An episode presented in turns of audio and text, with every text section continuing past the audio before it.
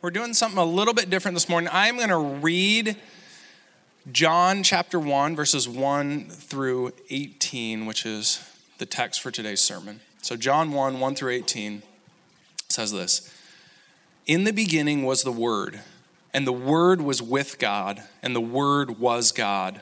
He was in the beginning with God. All things were made through him, and without him was not anything made that was made. In him was life, and the life was the light of men. The light shines in the darkness, and the darkness has not overcome it. There was a man sent from God whose name was John. He came as a witness to bear witness about the light, that all might believe through him. He was not the light, but came to bear witness about the light. The true light, which enlightens everyone, was coming into the world. He was in the world, and the world was made through him, yet the world did not know him. He came to his own, and his own people did not receive him.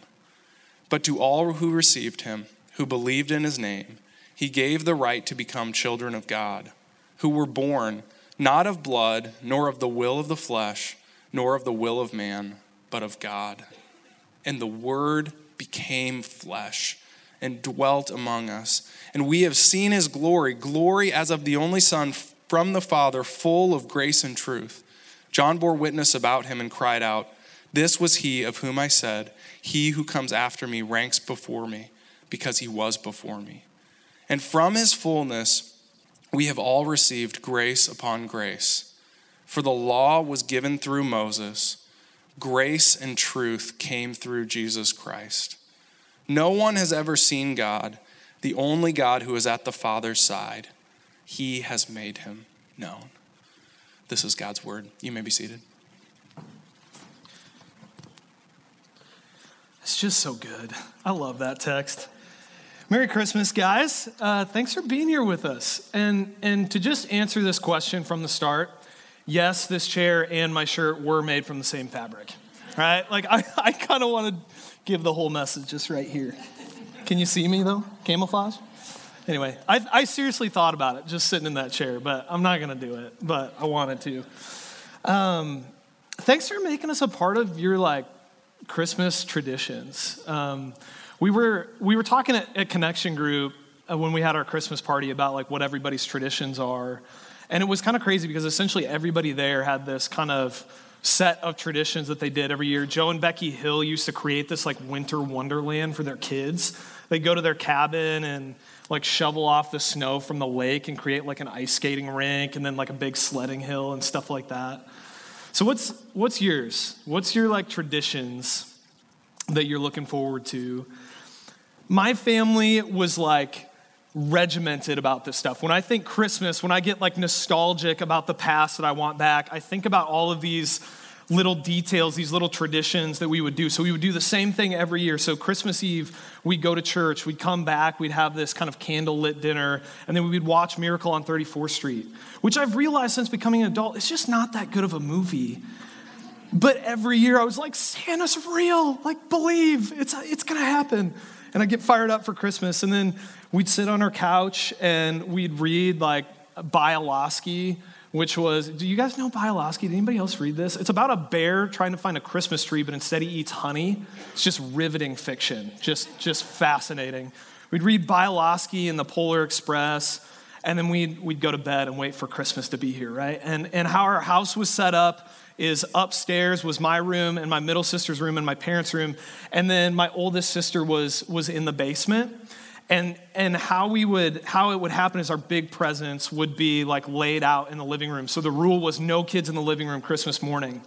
But my oldest sister was the one that was most hyped for christmas. And so she would wake up in the basement at like four in the morning and stand at the bottom of the stairs and scream until she woke us up upstairs and so she would scream and then we would all come upstairs and the rhythm was the first thing you do is you go in and you, we would sit on my parents' bed and we would open our stockings. So you open the stockings, the little gifts, and then the three of us would line up on the stairs and there was a countdown. Three, two, one, go, mayhem. We're just sprinting down the steps. And it's like there were a couple years that one of my sisters ate it on the way down, like all fair and love and war and Christmas presents. So I just kept going. Like, I'm not stopping for anybody. You're shoving along the way. And then you run in, and there are your presents. And we'd, we'd eat the same food, do all the same stuff through the whole day.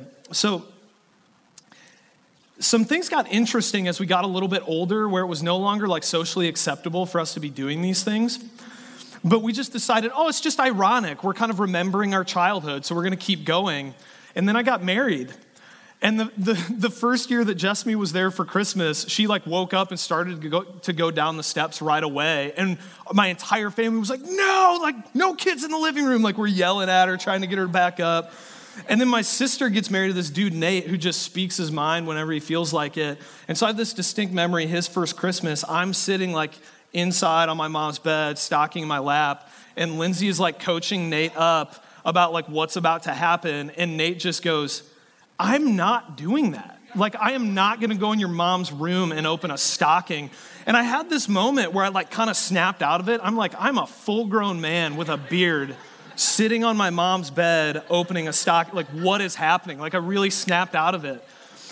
And and, and like I, I kind of had this introspective moment where I'm like, why do I do this? Like, why do I care about this?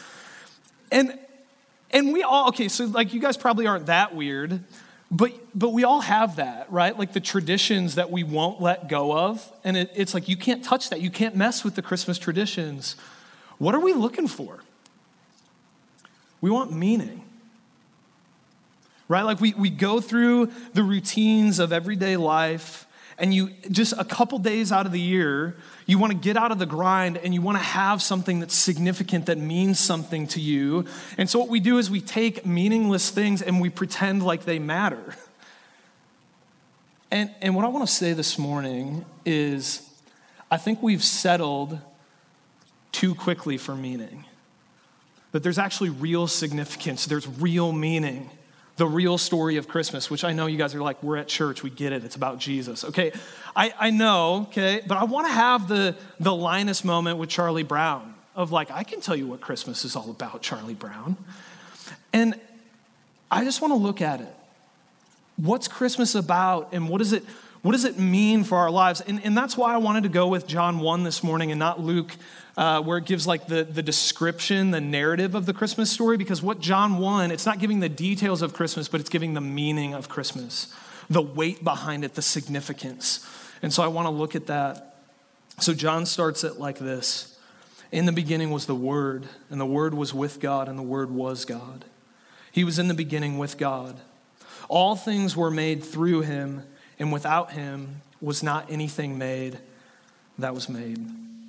So, right off the bat, we see Jesus is given this, this really interesting title, right? The, the Word of God. And, and John's doing something really cool literarily here, where as the, the Greeks and the Jews are hearing this, they're both thinking of very specific things. And John's like, yep, Jesus is both of those things. So the Jews hear this, that Jesus is the Word of God, and immediately they're thinking of Genesis. That, that God's word, when he spoke, things just came into being. Jesus is the creative power behind the universe. That's what the Jews are thinking. But the, the Greek audience is hearing this and they're thinking something a little bit different. So, this, this Greek word, logos, is, is a, a common idea in Greek thought. And here's what it means it means the, the reason, the meaning, the rationale behind the universe. They had this idea that there was this kind of distant force that sort of ordered and sustained the universe. And so when they hear John say that Jesus is the Word, that's what they're thinking. That we're now talking about the logic of the universe. And the, and the, Greeks were obsessed with trying to figure out this idea. What is the logic of the universe? What does this whole thing mean? And so, some of the smartest people that have ever walked this planet Plato, Aristotle, Socrates, all these guys, they were essentially trying to figure out what does this all mean? And so they were looking at the universe and investigating it and trying to figure it out. So imagine if I gave you a snow shovel, but you had never seen snow and you had no concept of snow. What would you do? You pick it up and you look at it and you'd investigate it and, like, what is this thing? Is it a weapon? Try and hit somebody with it? Well, hopefully not. But is this a giant spoon? Is this a catapult? What is this, right? Like, you try and figure it out. That's what the Greeks were doing with the universe.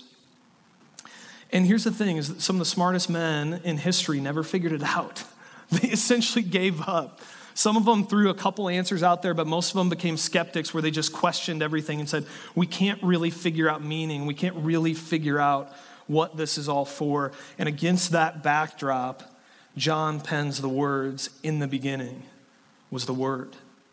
And the Word was with God, and the Word was God. And the Word came and dwelled among us. Jesus is the logic of the universe. Everything that's made was made by him and for him. He infuses it with significance. That's what John is saying about Jesus and about the incarnation. And, and the story of Christmas is about that logic, that, that impersonal idea becoming personal, becoming something that we can know, something that we can have relationship with. And when you know him, he infuses your life with meaning.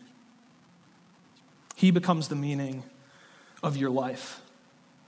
So, so I want to I want to just look at this incarnation. I want to I want to think about it. So, so look at like this crazy idea of the incarnation where divinity and humanity intersect. Like, like we're familiar with that idea, but it's absolutely insane that God would, would put skin on. And, and I, I was trying to figure out how to explain this to you. Like, it's a pretty intimidating thing to try and talk about the incarnation, like one of the greatest mysteries in the history of the world. like, yeah, let's just talk about that and try and figure it out. So I was, I was looking at quotes, and I've, I've shared this before, I'll probably share it again. I love this quote. There's a quote by the theologian Bono about the incarnation. It's not really a theologian, but this is actually incredible. So Bono says this I, I'm quoting Bono. The idea that God if there's a force of love and logic in the universe, that it would seek to explain itself is amazing enough. That it would seek to explain itself and describe itself by becoming a child born in straw and poverty. A child. I just thought, wow. That just the poetry, unknowable love, unknowable power describes itself as the most vulnerable Tears came down my face, and I saw the genius of this. Love needs to find form, intimacy needs to be whispered.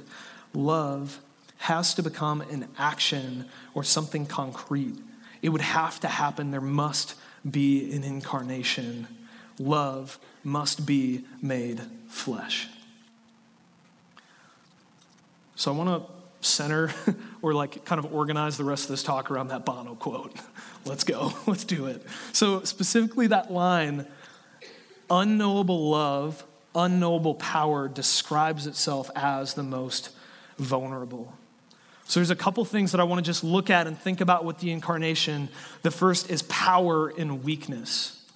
Power and weakness. And the second, that the unknowable would become known, that it would become personal, that it would become human. So, first, power and weakness. Power and weakness. In the beginning was the Word. Jesus was in the beginning, like the very beginning of all things, right? So, so before molecules and energy and time itself existed, Jesus was there. And when he decided it was time, he spoke existence into existence. And in this explosion of light and energy and matter, the universe was born because Jesus wanted it to be. Can you imagine that? Like, yeah, I think I'll create the universe today. Boom, universe. Blows my mind. So I tried to figure out how many stars are in the Milky Way, and we don't know. Like, with all of our technology, we can, you know, like give or take like 300 billion stars. Like, so, so on a low end, there's 100 billion stars. There's maybe as many as 400 billion. Do you know how many galaxies there are in the universe? Conservative estimate 100 billion.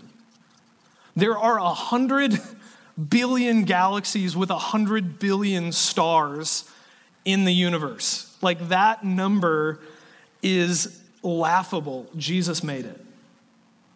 He, he holds it like a toy ball in his hand. He could just kind of toss it up and down and catch it if he wanted to, which would be weird for us. Now, if I were to tell you that that God that holds the universe in the palm of his hand, was going to have a grand plan to save the world, what would you imagine that plan would be? Lightning bolts, messages in the sky, like, I don't know, like you're the word of God, speak something, and then all of a sudden the world's just better. But this is his plan that God would become a human. And, and not even like a full grown man, a crying baby. That's insane. It's, it's, I, I would, if I didn't know better, I would think God had lost his mind. Like, it's crazy. And, and while, okay, so you know who else Jesus is holding? He's holding his mother Mary. Like Jesus held Mary's existence like a ball in his hand, and yet he was born a baby to her. Like while Mary was cradling Jesus in her arms, Jesus was cradling Mary in eternity. Figure that out. That's the insanity of the incarnation. That's the power made weak. So that's, that's the power of God. What about, what about the weakness? Well, just think about the Christmas story. Jesus is born in like a nowhere podunk town. Nobody cared about Bethlehem. Mary was pregnant while she was engaged. If you think there's a little bit of stigma around that, try 2,000 years ago. They were a little bit stuffier about that stuff then. Right? And nothing, nothing bad had happened, but people made assumptions. Right? Mary and Joseph were probably outcasts in a lot of people's mind. He was born homeless. He was born in a manger. You know what a manger is? It's a feeding trough for animals. Have you ever seen a cow's tongue? It's gross. Cows were licking that manger and then they put the Son of God in it. The first people to, to hear about this, they weren't kind of the religious elite, they weren't kind of rich rulers, they were shepherds. Those are the people that God goes to tell. And, and maybe the craziest thing about this whole deal is that he became a baby. So, as a rule of thumb, I don't hold babies. And it's not because I don't like them, it's because I'm afraid of breaking them. And, and I, am hoping that that fear will change. And you parents are like, oh, they're durable. But it's like, you don't know how many things I break. We no longer have glasses in our cupboard because I've broken all of them. We have like ball jars because I can't break them. Okay, I don't know where I'm going with this. But, but here's, here's the point Jesus became breakable, he became a baby. Why? because that's the God that we needed. Like if he would have come in his power, it would have crushed us. We needed a child. We needed a God that we could see, that we could understand, that we could relate to. And not only that, but we needed a God who could sacrifice for us. We needed an in kind sacrifice. In order to save humanity, he needed to become a human. He was the baby that was born to die. And he was born to die so that we could become the children of God. The untouchable God became a God familiar with weakness and pain for you, for me, for us. That love defines the meaning of your life. That's what Christmas is about. But I think it's funny how we celebrate that story. Right? So, who, who was the first person that thought of a Christmas tree? Maybe some of you know the answer to this, but I sit around, I look at my tree, and I think of this. Somebody just went outside, chopped down a tree, and said, Let's put this in our house and hang some glass from it. And that's how we're going to celebrate Christmas. Nativity sets, like we're getting a little bit closer, but it's this little, these little trinkets, these cute little trinkets. That's how we're going to celebrate Christmas. Here, what do we all want on Christmas? We want to be cozy. Right? That's why a lot of college students aren't here, except for you guys. Way to be, represent. Um, because they, they wanted to be cozy. They wanted a couch and a fireplace. So they went to their mom's house and they got a couch and a fireplace. We start putting sweaters on stuff. We put sweaters on mugs. Have you seen those mugs where we put a sweater on it? We put sweaters on candles. We put sweaters on dogs because we want to be cozy. We want to be comfortable. But that's not the story of Christmas. The story of Christmas is a God leaving the comfort of heaven. He had everything, and He left it to come get you, to come get us. And the way that we find joy is not getting rid of all of our pain, not having comfort and coziness, although that's good stuff. Like I'm about to go do that after the service. But that's not how we find joy. We find joy by clinging on to that relentless love of a God that would leave heaven to come to earth to come get you. But for a lot of us, Christmas is, it, it's kind of a hard time to believe the love of, of that God, right? It's a time with unmet expectations. We get this idea of kind of wonder and twinkling things and whatever. And then it's just like the day comes and it goes. And it's like, that was a little anticlimactic. I feel a little bit Charlie Brownie at Christmas. Or, or even harder stuff. Like for some of you, Christmas is you remember people that you've lost. Like there's an empty chair at the dining table. And Christmas kind of becomes that. And it's hard in that moment to believe, to believe the love of God. But here's what you got to know if you're hurting, if Christmas isn't this kind of joyful, happy thing for you, if you're weak, you're not alone. Like God embraced hurt, He embraced weakness. Why? So that you wouldn't have to walk through it alone. So that you could have Him as you walk through that pain, as you walk through that weakness. If you ever doubt for a second that you're loved, look at the incarnation. God experienced everything and more that you could experience all the pain and all the suffering he willingly took on, and he walks in it with you. The promise of Christmas is not that you'll enjoy a painless existence, but that you'll never be alone in the pain, that he'll never leave you or forsake you. You have a God that can relate to you in suffering because he suffered for you. But right, right in the middle of that kind of crazy cosmic description of God's love, there's this little warning that feels like it, it kind of came out of nowhere. And it's not the happy go lucky feelings of Christmas. Don't worry, we'll move past it, but I, I don't want us to miss it. Verse 11 He came to his own, and his own people did not receive him. Now, why in the world would anyone reject that type of love? The self sacrificial love of God. Why would anyone reject it? Here's why because it makes you come face to face with the reality that you really are that bad. That you really are that bad. Extreme problems need extreme solutions. And the incarnation is about as extreme of a solution as it gets. It's a baby born to die. That's what it actually takes to cover our sin, the murder of the Son of God. You can't think about the incarnation without thinking about the crucifixion. And, and we don't really want to admit that that's what it takes. We want to run to self righteousness. We want to scratch and claw and cling to every piece of goodness that we can find in our lives so we don't have to admit that that's what it took for us to be saved. And clinging to that goodness, clinging to the self righteousness, that's what it looks like to reject the Son of God. That's what it looks like to turn your back on him, is to believe that you're good enough without him, to believe that you got this without the baby in the manger. And that's what we're all tempted towards. That's what, we're, that's what I'm tempted towards. So, Drew um, gave a, an analogy a couple weeks ago that I've been thinking about ever since. So, I'm just going to essentially steal it and kind of do the same thing. But I'm telling you that ahead of time, so it's fine. Um, you guys know who Bowe Bergdahl is? Uh, so that kind of comes with like a bunch of like political implications, like can of worms there. Okay, I'm not going there. Like I don't, I don't care. I'm not on one side or the other. It's just, it's, it's an illustration, guys. All right.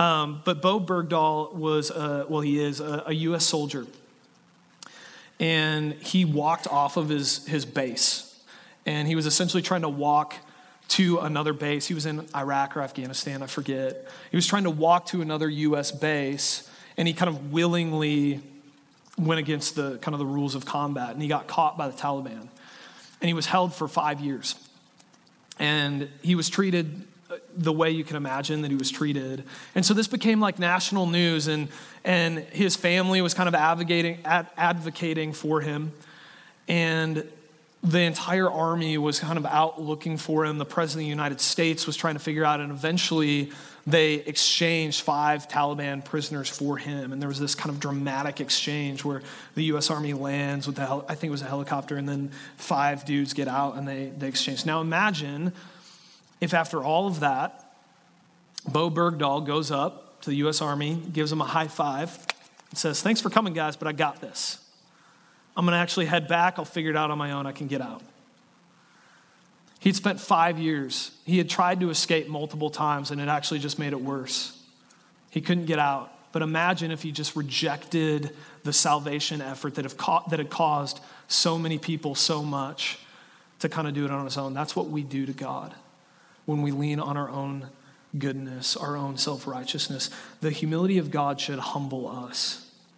He's willing to be born in manure to save you. Are you willing to admit that that's what it took. All right. So that's the power of God made weak and what it means for us. The raw power became weak for us.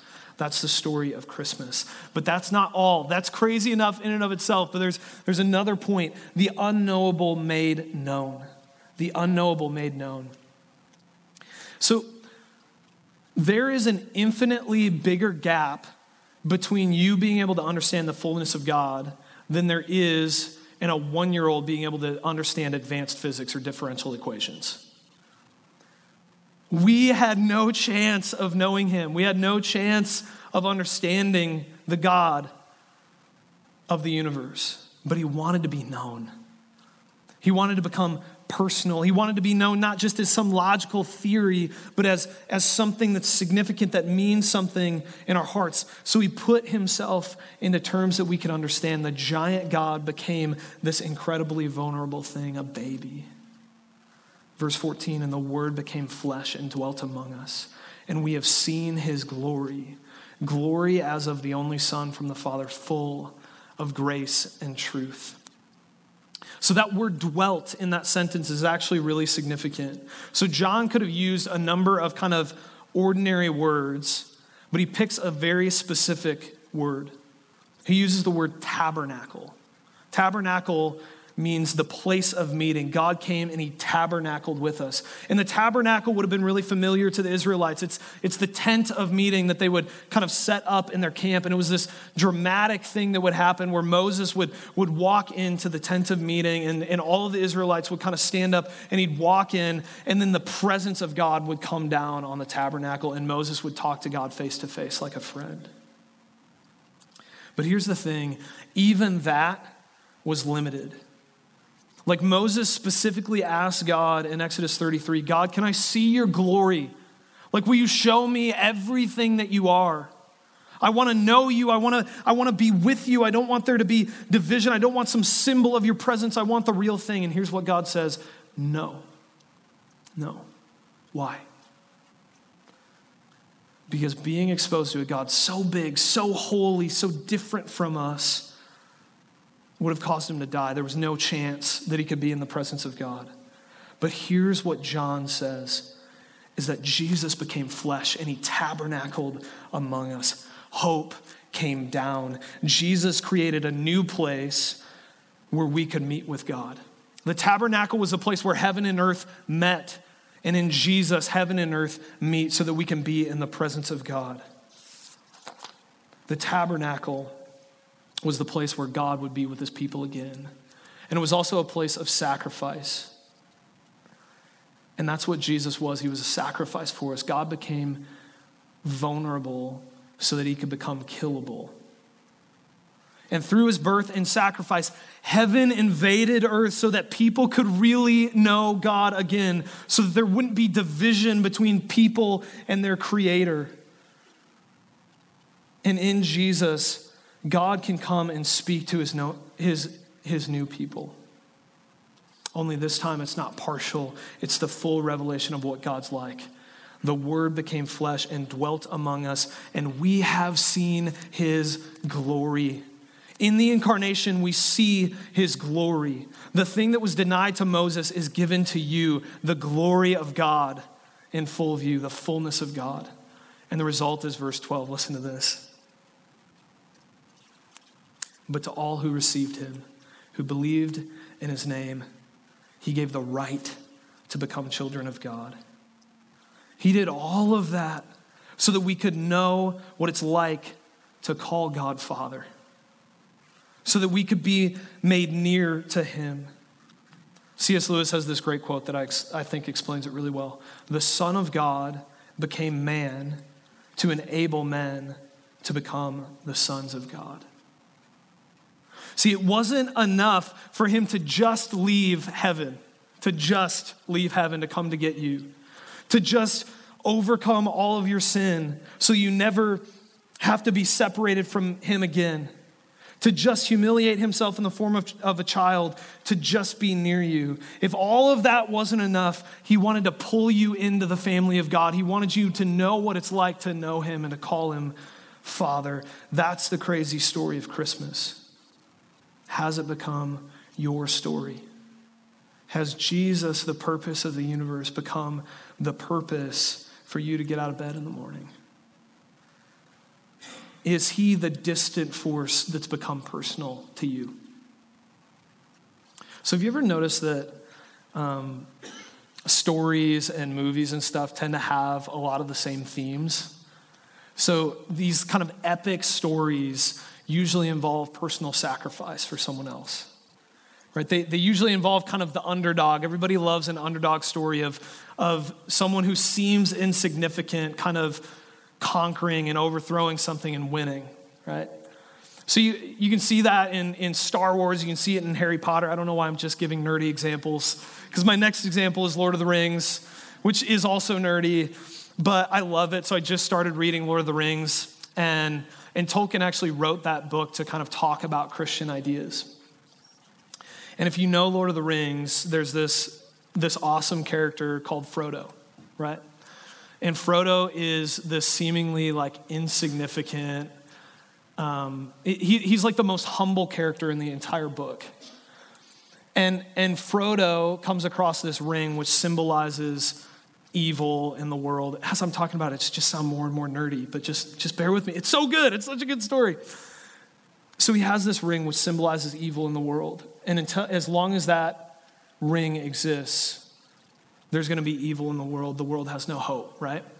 And, and all of these powerful people kind of rise up and they try and destroy this ring, but eventually they're corrupted by it. And then this little hobbit named Frodo takes the ring and he leaves everything that he knows his family, his friends, his comfort, his home. And he walks straight to the enemy's camp.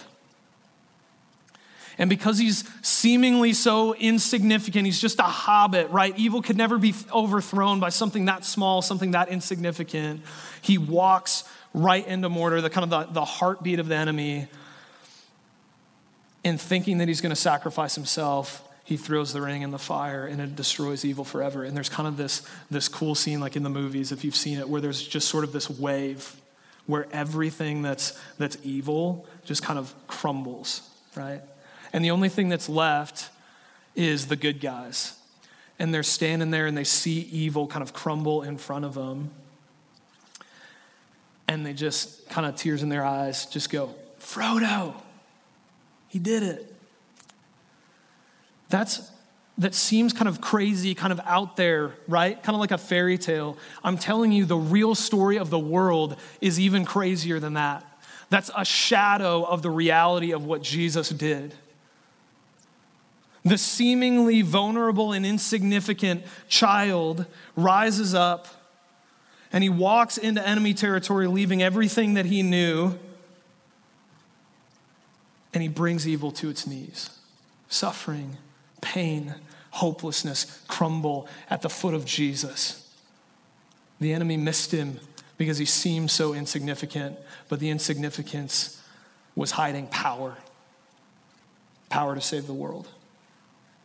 That's the logic of the universe. That's the story of Jesus. It's the king that came down, it's the hope that's been made real for you. And so the only real response to that is for us to just stand there knowing we didn't have anything to do with it and just go, Jesus, he did it. He's amazing. Let me pray. Thanks, Jesus, that you came down to get us, that you didn't stay distant, that you didn't stay impersonal, but you wanted us to be known, and so you did the most ridiculous thing in the history of the world. You became a baby so that we could know you. And so we praise you for that. And so as we go through our day, would you remind us of how beautiful, how amazing, how crazy the incarnation is? And would we just stand in amazement at the fact that you, you brought evil to its knees? You saved the world. We love you. Amen.